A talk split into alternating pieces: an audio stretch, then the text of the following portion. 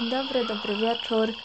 Witam w trzecim odcinku podcastu Gadam o zwierzętach podcast, a dzisiejszym bohaterem, bohaterką będzie, uwaga, uwaga, kapibara. Konkretnie kapibara wielka. Kto nie lubi tych sympatycznych świnek morskich na sterydach? Myślę, że wszyscy je lubimy, dlatego postanowiłam dzisiaj nagrać podcast właśnie o nich. I tak słowem wstępu, kapibara należy do rodziny kawiowatych, którą dzieli na przykład właśnie ze świnką morską czy z marą patagońską, do podrodziny kapibar, gdzie na przykład jest jeszcze kapibara mała i kapibara brazylijska. Jak wskazują pierwsze znalezione skamieniałości, e, pierwsze zwierzęta należące właśnie do tej rodziny kapibarowatych żyły już w miocenie, ale od tego czasu kapibary przeszły wiele przemian i dlatego widzimy je w takiej formie, jakiej widzimy. Kapibara jaka jest, każdy widzi. I jak pewnie wszyscy wiecie, kapibara jest to także największy przedstawiciel gryzoni. Tak jak na przykład wszystkim innym gryzoniom, zęby kapibar rosną przez całe życie. I też takim w języku tupi czyli tam, gdzie natywnie występują kapibary, e, jej nazwa oznacza zjadacza traw. Także znalazłam jeszcze jakieś inne tłumaczenia, takie jak Master of the Grass, ale jednak więcej źródeł podpowiadało mi, że jednak chodzi po prostu o zjadacza traw, także myślę, że y, ludzie są zgubieni, zgubieni trochę w tłumaczeniu i chcą przekształcić naszego zjadacza traw na jakiegoś władcę boga traw. Y, a yy, po łacinie jej nazwa, zna, jej nazwa czyli Hydrochoerus hydrochaartis e, znaczy świnia wodna, dlatego że kiedy po raz pierwszy gdzieś w XVIII wieku podróżnicy przybyli właśnie do Ameryki Południowej i tam zobaczyli pierwszą kapibarę, to błędnie przeporządkowali ją do świniowatych. Uznali po prostu za taką wodną świnię, stąd mylnie potem mówimy właśnie y, świnka morska. A skoro już powiedziałam, że ci podróżnicy właśnie musieli, żeby zobaczyć kapibary, pojechać aż do Ameryki Południowej, to od razu powiedzmy, gdzie ta kapibara występuje.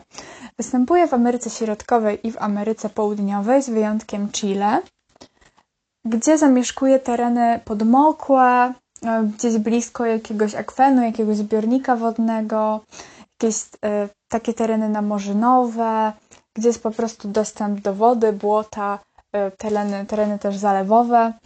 I jako ciekawostkę można powiedzieć, że stanowi też pewien problem na przykład na wyspie Trinidad i na Florydzie w Stanach Zjednoczonych, dlatego że jest ryzyko, że może stanowić w tych miejscach gatunek inwazyjny, który może wygryźć przestrzeń i pożywienie y, gatunków natywnych. Prawdopodobnie wydarzyło się to dlatego, że jakaś pojedyncza kapibara uciekła z hodowli y, lub po prostu była trzymana w niewoli i się wydostała.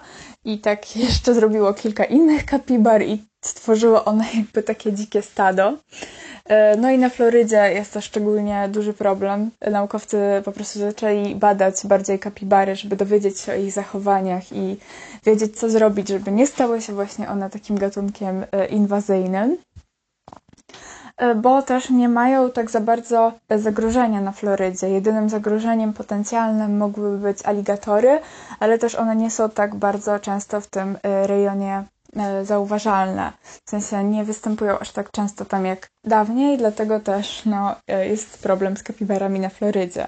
Także kto wie, może jak będziecie słuchać tego podcastu za 10 lat, to już e, kapibara będzie też występowało jako zwierzę, gatunek występujący w Stanach Zjednoczonych. I jeszcze z taką kolejną ciekawostką, bo kapibara tak naprawdę jest zwierzęciem bardzo popularnym, także w ogrodach zoologicznych na całym świecie.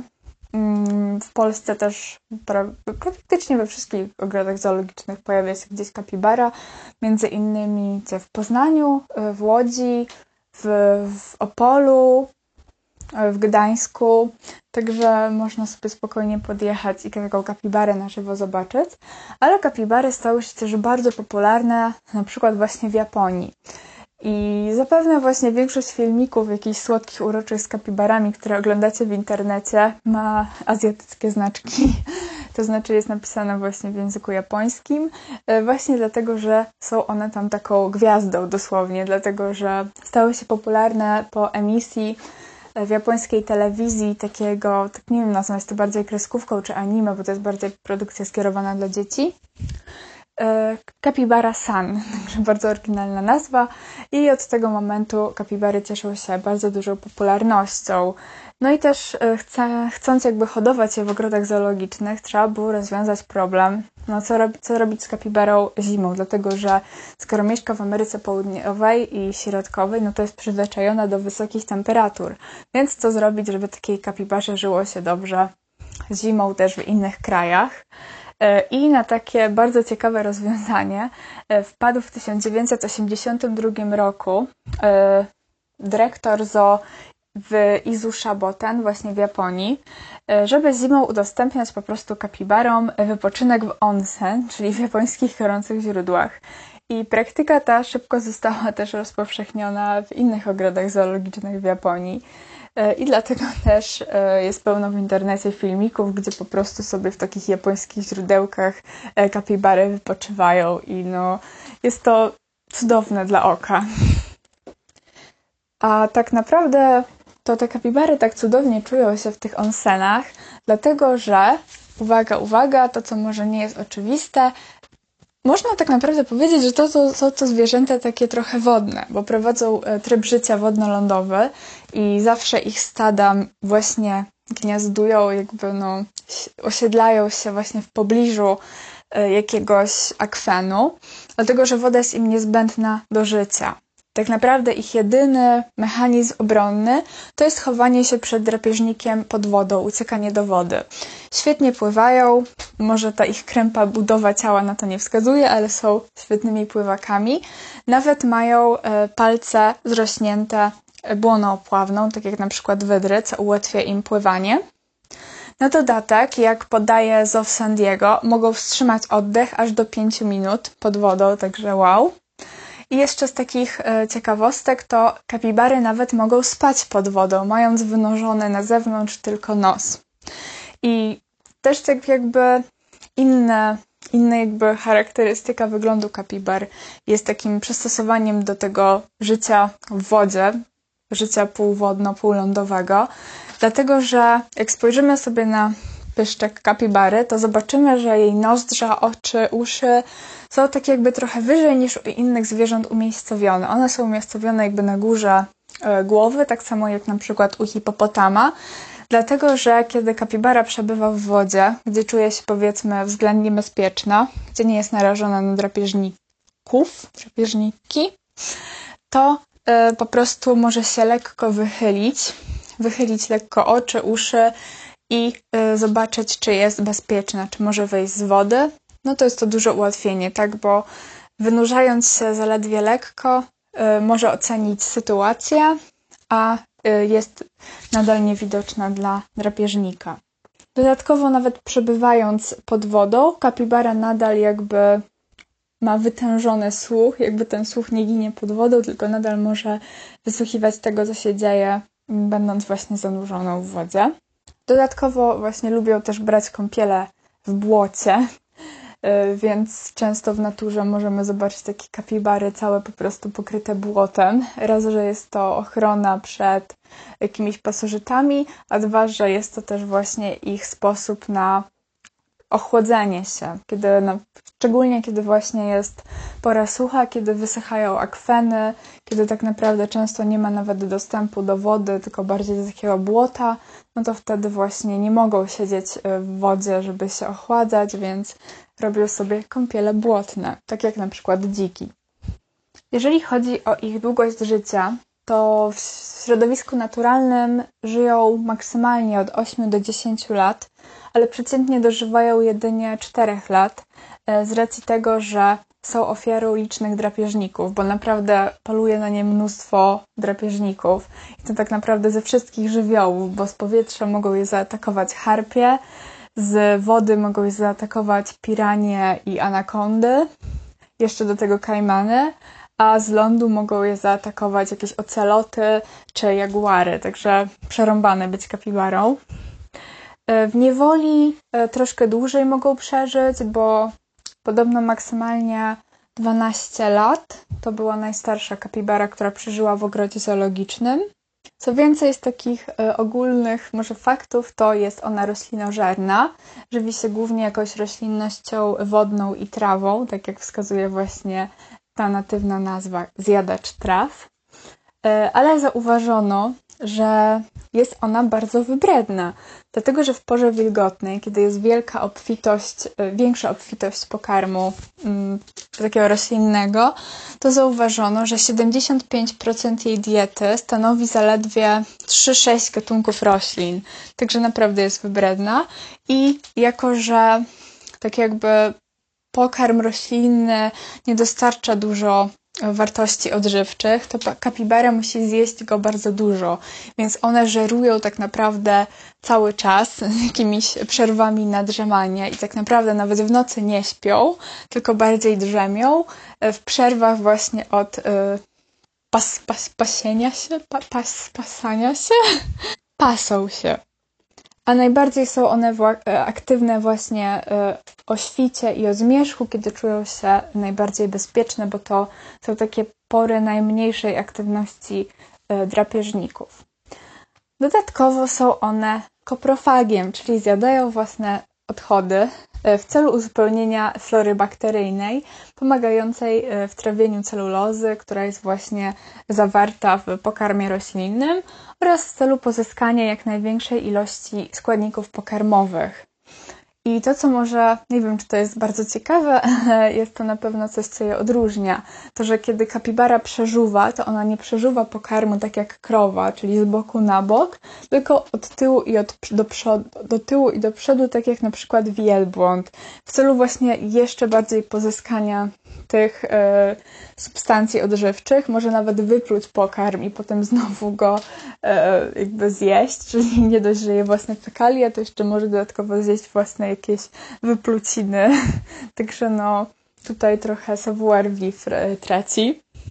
I okej, okay, powiedziałam przed chwilą, że kapibary się pasą, a to wskazuje czasownik na to, że pasą się w stadach. I rzeczywiście, kapibary są to zwierzęta bardzo, bardzo socjalne, bardzo społeczne. Y, takie przeciętne mm, stado liczy powiedzmy do 10 kapibar. Y, jeżeli jest właśnie pora sucha, to stado kapibar może liczyć nawet do 100 osobników.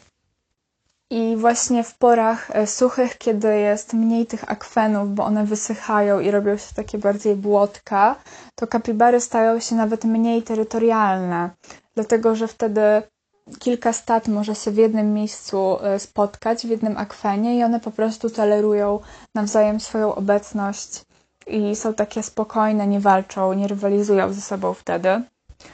E, zdarza się, że jakby można znaleźć w środowisku naturalnym samotną kapibarę, ale jest to bardzo rzadkie, bo około 5-10% osobników żyje tylko e, samotniczym trybem życia i są to najczęściej e, samce, które po prostu no, nie mają jeszcze ani potomków, ani żadnej samicy. I w takim stadzie przewodzi dominujący samiec. A skoro właśnie kapibary są zwierzętami stadnymi, no to żeby porozumiewać się w takim stadzie, mają też bardzo rozwiniętą e, wokalizację. Komunikują się za pomocą gwizdów, chrząkań, nawet dominujący samiec, żeby właśnie pokazać, że on rządzi w tym stadzie, to wydaje taki dźwięk, takie szczeknięcie, dosłownie jak pies. E, a na dodatek kapibary komunikują się też za pomocą śladów zapachowych, e, czyli na przykład jak spojrzymy na taką kapibarę, najbardziej będzie to widoczne u dominującego samca, to on ma na głowie, na pysku taki trójkąt jakby jest gruczoł zapachowy, gruczoł łojowy, różnie można to tłumaczyć. I on właśnie ociera się o jakieś różne rośliny, pozostawiając na nich e, ten zapach, żeby zasygnalizować, że to jest jego terytorium, że inne kapibary nie mają wstępu.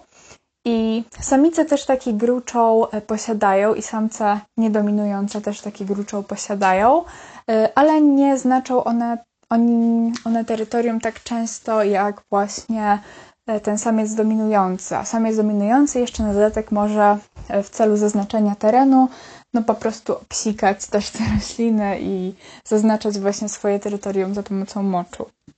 No a teraz może warto kilka słów powiedzieć na temat rozmnażania kapibar i ciąży, jak ona przebiega. A więc tak naprawdę w stadzie prawo do rozpłodu ma tylko samiec dominujący, ale bardzo często się zdarza, że samiec nie do końca tego upilnuje i też te samce y, o niższej pozycji w stadzie mają szansę dostać się do samicy. I to, co jest ciekawe, to y, jakby seks kapibar wydarza się tylko tak naprawdę pod wodą. Więc jeżeli kapibara nie chce, samica nie chce uprawiać seksu z danym samcem, to może po prostu zanurzyć się w wodzie albo wyjść na brzeg, no i wtedy do seksu nie dochodzi, bo widziałam jakieś zdjęcie, gdzie kapibary uprawiają seks na lądzie, ale jest to niezwykle rzadkie. Najczęściej on się jednak odbywa e, właśnie pod wodą. Znaczy nie pod wodą, tylko jakby w wodzie. Najczęściej kapibara tak przeciętnie zachodzi tylko raz w roku w ciąży, ale jeżeli są do tego dobre warunki, jeżeli jest źródło pożywienia, woda, to może zajść nawet dwa razy do roku. I w takim y, miocie może się urodzić od jednego do ośmiu młodych.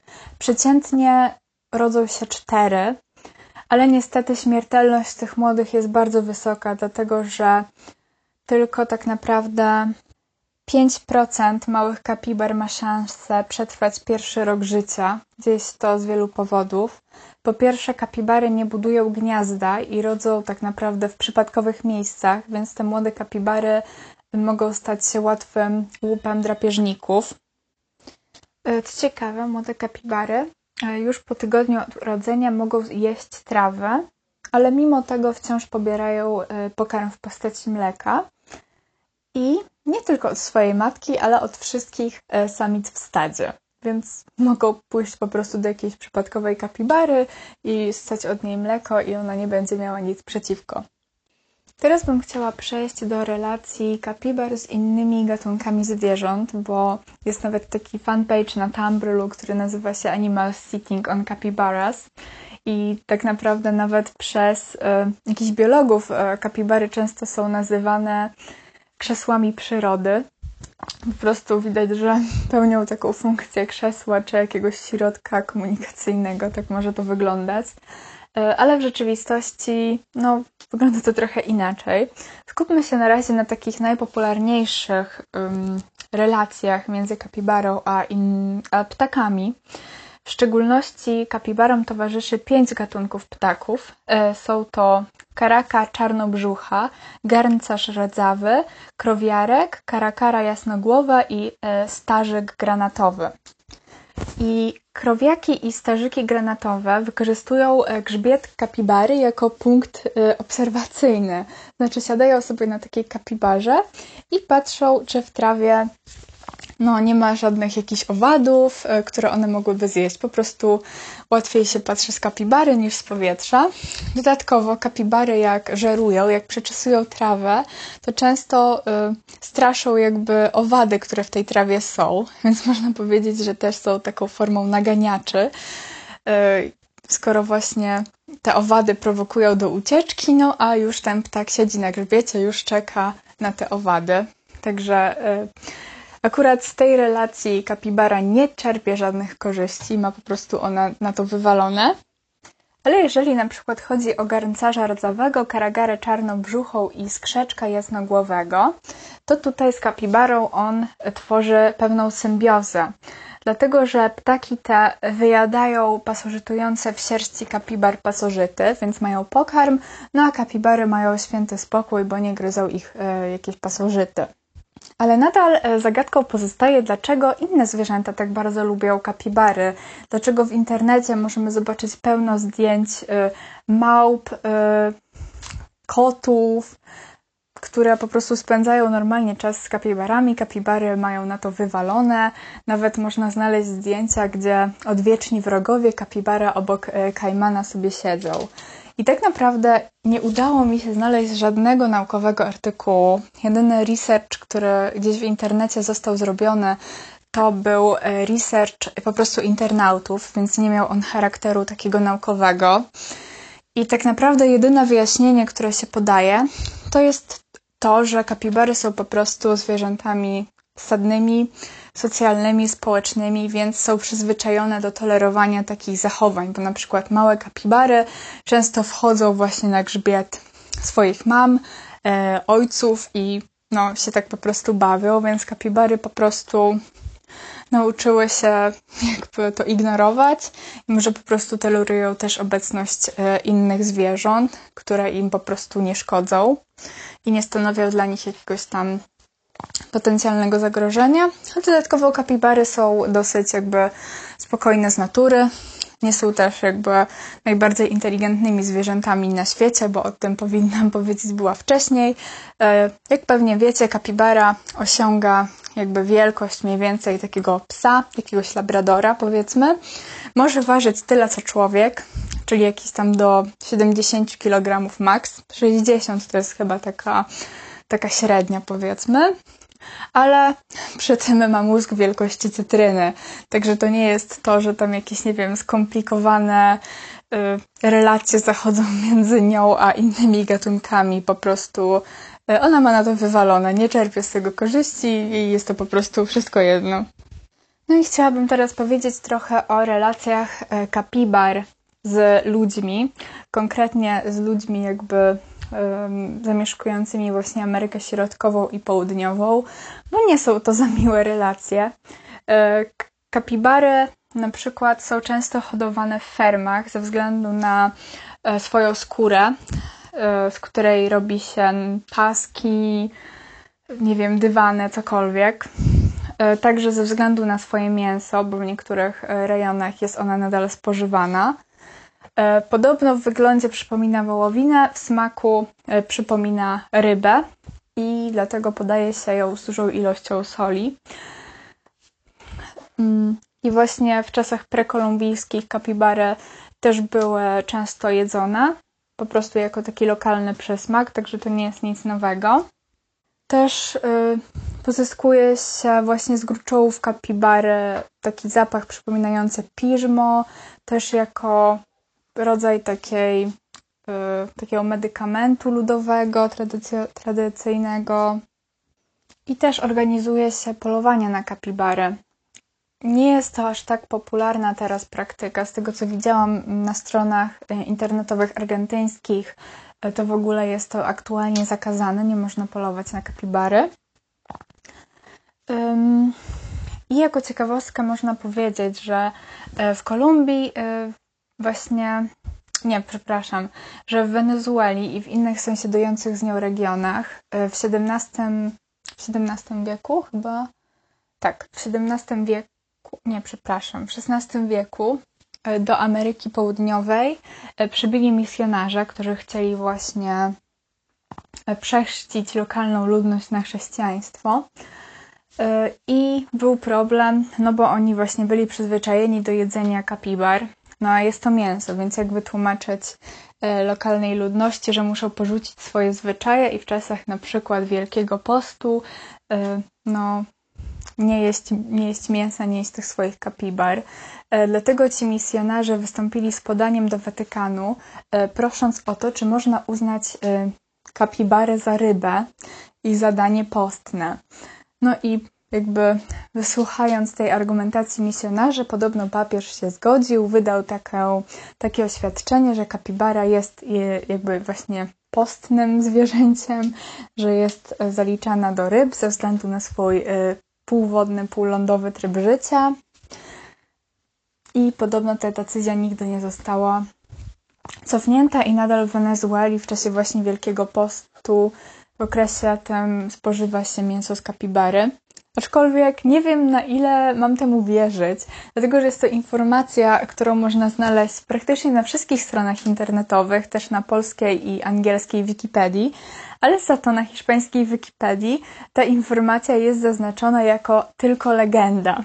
Więc myślę, że jeżeli to dotyczy rejonu hiszpańskojęzycznego, to bardziej trzeba wierzyć hiszpańskiej Wikipedii i uznać to może za taką trochę śmieszną legendę. No ale jak kiedyś wybiorę się do Wenezueli i rzeczywiście w czasie Wielkiego Postu podadzą mi e, mięso z kapibary, to może dopiero wtedy zweryfikuję swoją wiedzę.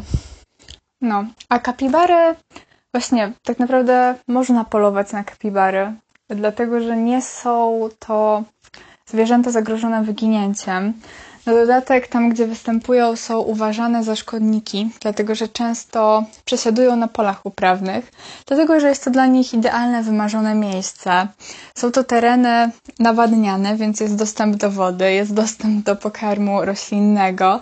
Na dodatek są tam ogrodzenia, więc nie, nie przyjdzie żaden jaguar, nie przyjdzie żaden kajman i kapibary mogą czuć się względnie bezpieczne, więc to jest dla nich idealne środowisko, no ale ludzie już tak bardzo nie lubią, jak im stado kapibar wyżera y, uprawy. Jeszcze będąc tutaj w takiej tematyce y, relacji kapibar z ludnością natywną, Szukałam jakichś legend związanych z kapibar. Szczerze trochę się zawiodłam, bo o ile o oposach to było mnóstwo podań jakichś ludowych i bajek, i mitów, i wierzeń, tak z kapibarą znalazłam tylko jedną. Jest to e, legenda pochodząca w Puerto Gaboto w prowincji Santa Fe w Argentynie. E, jest to legenda o białej kapibarze. Podobno e, trzech jakby młodzieńców wybrało się pierwszy raz na polowanie łodzią w celu właśnie zabicia kapibary. I użyli taką ogromną kapibarę właśnie w wodzie o białej sierści i zaczęli po prostu do niej rzucać. Nie wiem, czy to była jakaś dzida, harpun, nieważne. No ale kapibara została dwukrotnie zraniona i okazało się, że nie krwawi, to tak naprawdę nic jej nie jest. Ten chłopak już jakby usłyszał od swoich kolegów, że trafili tą kapibarę, próbował jakby ją wciągnąć na łódkę i dobić do brzegu jakby z jej truchłem, ale okazało się, że kapibara żyje. Chłopak wyciągnął broń, pistolet, strzelił w kapibarę, nic się nie stało, a na dodatek kapibara jakby rzuciła się na niego z tymi swoimi długimi przednimi zębami, no ale chłopak zdążył odskoczyć, wrócili wszyscy do domu, no i opowiedzieli tą legendę, że można spotkać w tych terenach właśnie tą mityczną, białą, wielką kapibarę, która podobno jest duchem wszystkich kapibar, które zostały jakby połowione, zabite przez człowieka i one teraz pragną zemsty. No i jeszcze chciałabym tak na zakończenie powiedzieć coś na temat trzymania kapibar w domu. Dlatego, że jest to coraz, coraz więcej ludzi ma na to ochotę, bo wszyscy lubimy świnki morskie, więc czemu nie mieć w domu świnki morskiej w wersji XXL? No i z tego co wiem, to w niektórych stanach Stanów Zjednoczonych jest to legalne, gdzie niegdzie jest to nielegalne, gdzie niegdzie jest wymagany specjalny certyfikat. Znalazłam informację na jednej stronie polskiej, że można trzymać w Polsce takie zwierzę, aczkolwiek e, była to strona typu nie mam do końca do niej zaufania, więc e, raczej nie bierzcie tutaj moich słów na 100% prawdy. Ale może powiedzmy trochę sobie o realiach e, trzymania kapibary w niewoli. Kapibary są towarzyskie i łatwo się oswajają, w ogóle dają się głaskać, dają się karmić z ręki, więc super. Ale ogólnie na przykład z takimi dzikimi kapibarami czy kapibarami, które przeżywają, e, które przebywają na zewnątrz, nie zaleca się kontaktu, dlatego że e, są one na przykład miejscem występowania ich sierść pasożytów, które przenoszą gorączkę gór skalistych, która jest bardzo niebezpieczna dla człowieka. Dodatkowo takiej kapibarze trzeba e, zapewnić ogromną przestrzeń. Ona naprawdę potrzebuje bardzo dużo miejsca. Dodatkowo potrzebuje jakiegoś akwenu, więc tam naprawdę trzeba jej zapewnić jakiś ogromny basen i tak naprawdę permanentny dostęp do tego środowiska wodnego. Na dodatek nie można jej wypuszczać właśnie w czasie zimy na zewnątrz, dlatego że nie jest przyzwyczajona do niskich temperatur. Dodatkowo też nie można jej wypuszczać tak naprawdę na zewnątrz, do ogródka, żeby się tam pasła, dlatego że układ pokarmowy kapibar jest bardzo wrażliwy. Jeżeli by zjadła jakieś nieodpowiednie, nieodpowiednią roślinę, coś trującego dla niej, czy nawet coś z delikatną ilością pestycydów, coś nienatywną jakąś roślinę, to mogłoby to jej poważnie zaszkodzić. A co więcej, tak jakby kapibary właśnie są zwierzętami bardzo społecznymi. To znaczy, że towarzystwo człowieka jest dla nich niewystarczające. One potrzebują innej kapibary, innych kapibar.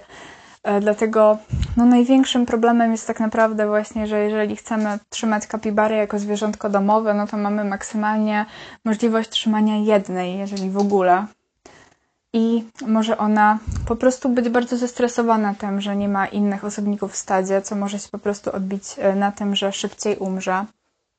Dodatkowo, tak samo jak e, świnki morskie czy tam kawie domowe, e, kapibary nie mają zdolności do syntetyzacji witaminy C. To znaczy, że trzeba im sztucznie aplikować tą witaminę C, bo w innym, w innym przypadku, jak odnotowano, mogą nawet zachorować na szkorbut, e, takie kapibary.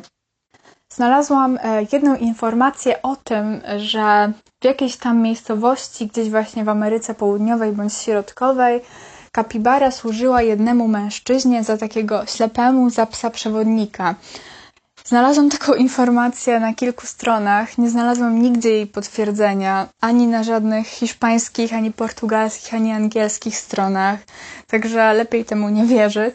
Raczej nie wyobrażam sobie zwierzęcia y, z mózgiem wielkości cytryny, która jest w stanie przeprowadzić bezpiecznie na drugą stronę ulicy e, ślepego człowieka, bo po pierwsze kapibara nie jest przecież przystosowana do życia w wielkim mieście, chociaż podobno na przykład w Brazylii coraz częściej się można natknąć na taką kapibarę właśnie bliżej człowieka, ale bardziej bliżej pól uprawnych niż, nie wiem, śmietników, tak jak w przypadku naszych wcześniejszych bohaterów, oposów czy hien.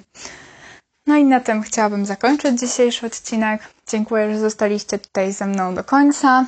Oczywiście możecie mnie znaleźć na YouTubie, możecie mnie znaleźć na Spotify'u, także możecie mnie znaleźć na moim e, fanpage'u na Facebooku. Dam link w opisie pod filmem i możecie oczywiście pisać do mnie na gadam o zwierzętach podcast małpa gmail.com bez polskich znaków, e, gdzie możecie sugerować, jakie zwierzątko chcielibyście, żeby pojawiło się w następnym odcinku, lub po prostu zapytać mnie o coś związanego z kapibarą albo nasze, naszymi wcześniejszymi bohaterami. Byłoby mi bardzo miło, gdybyście polajkowali dzisiejszy podcast, e, gdybyście polecili swoim znajomym ten podcast i jeszcze raz dzięki za wysłuchanie i widzimy się za tydzień do następnego odcinka, do następnego zwierzaka.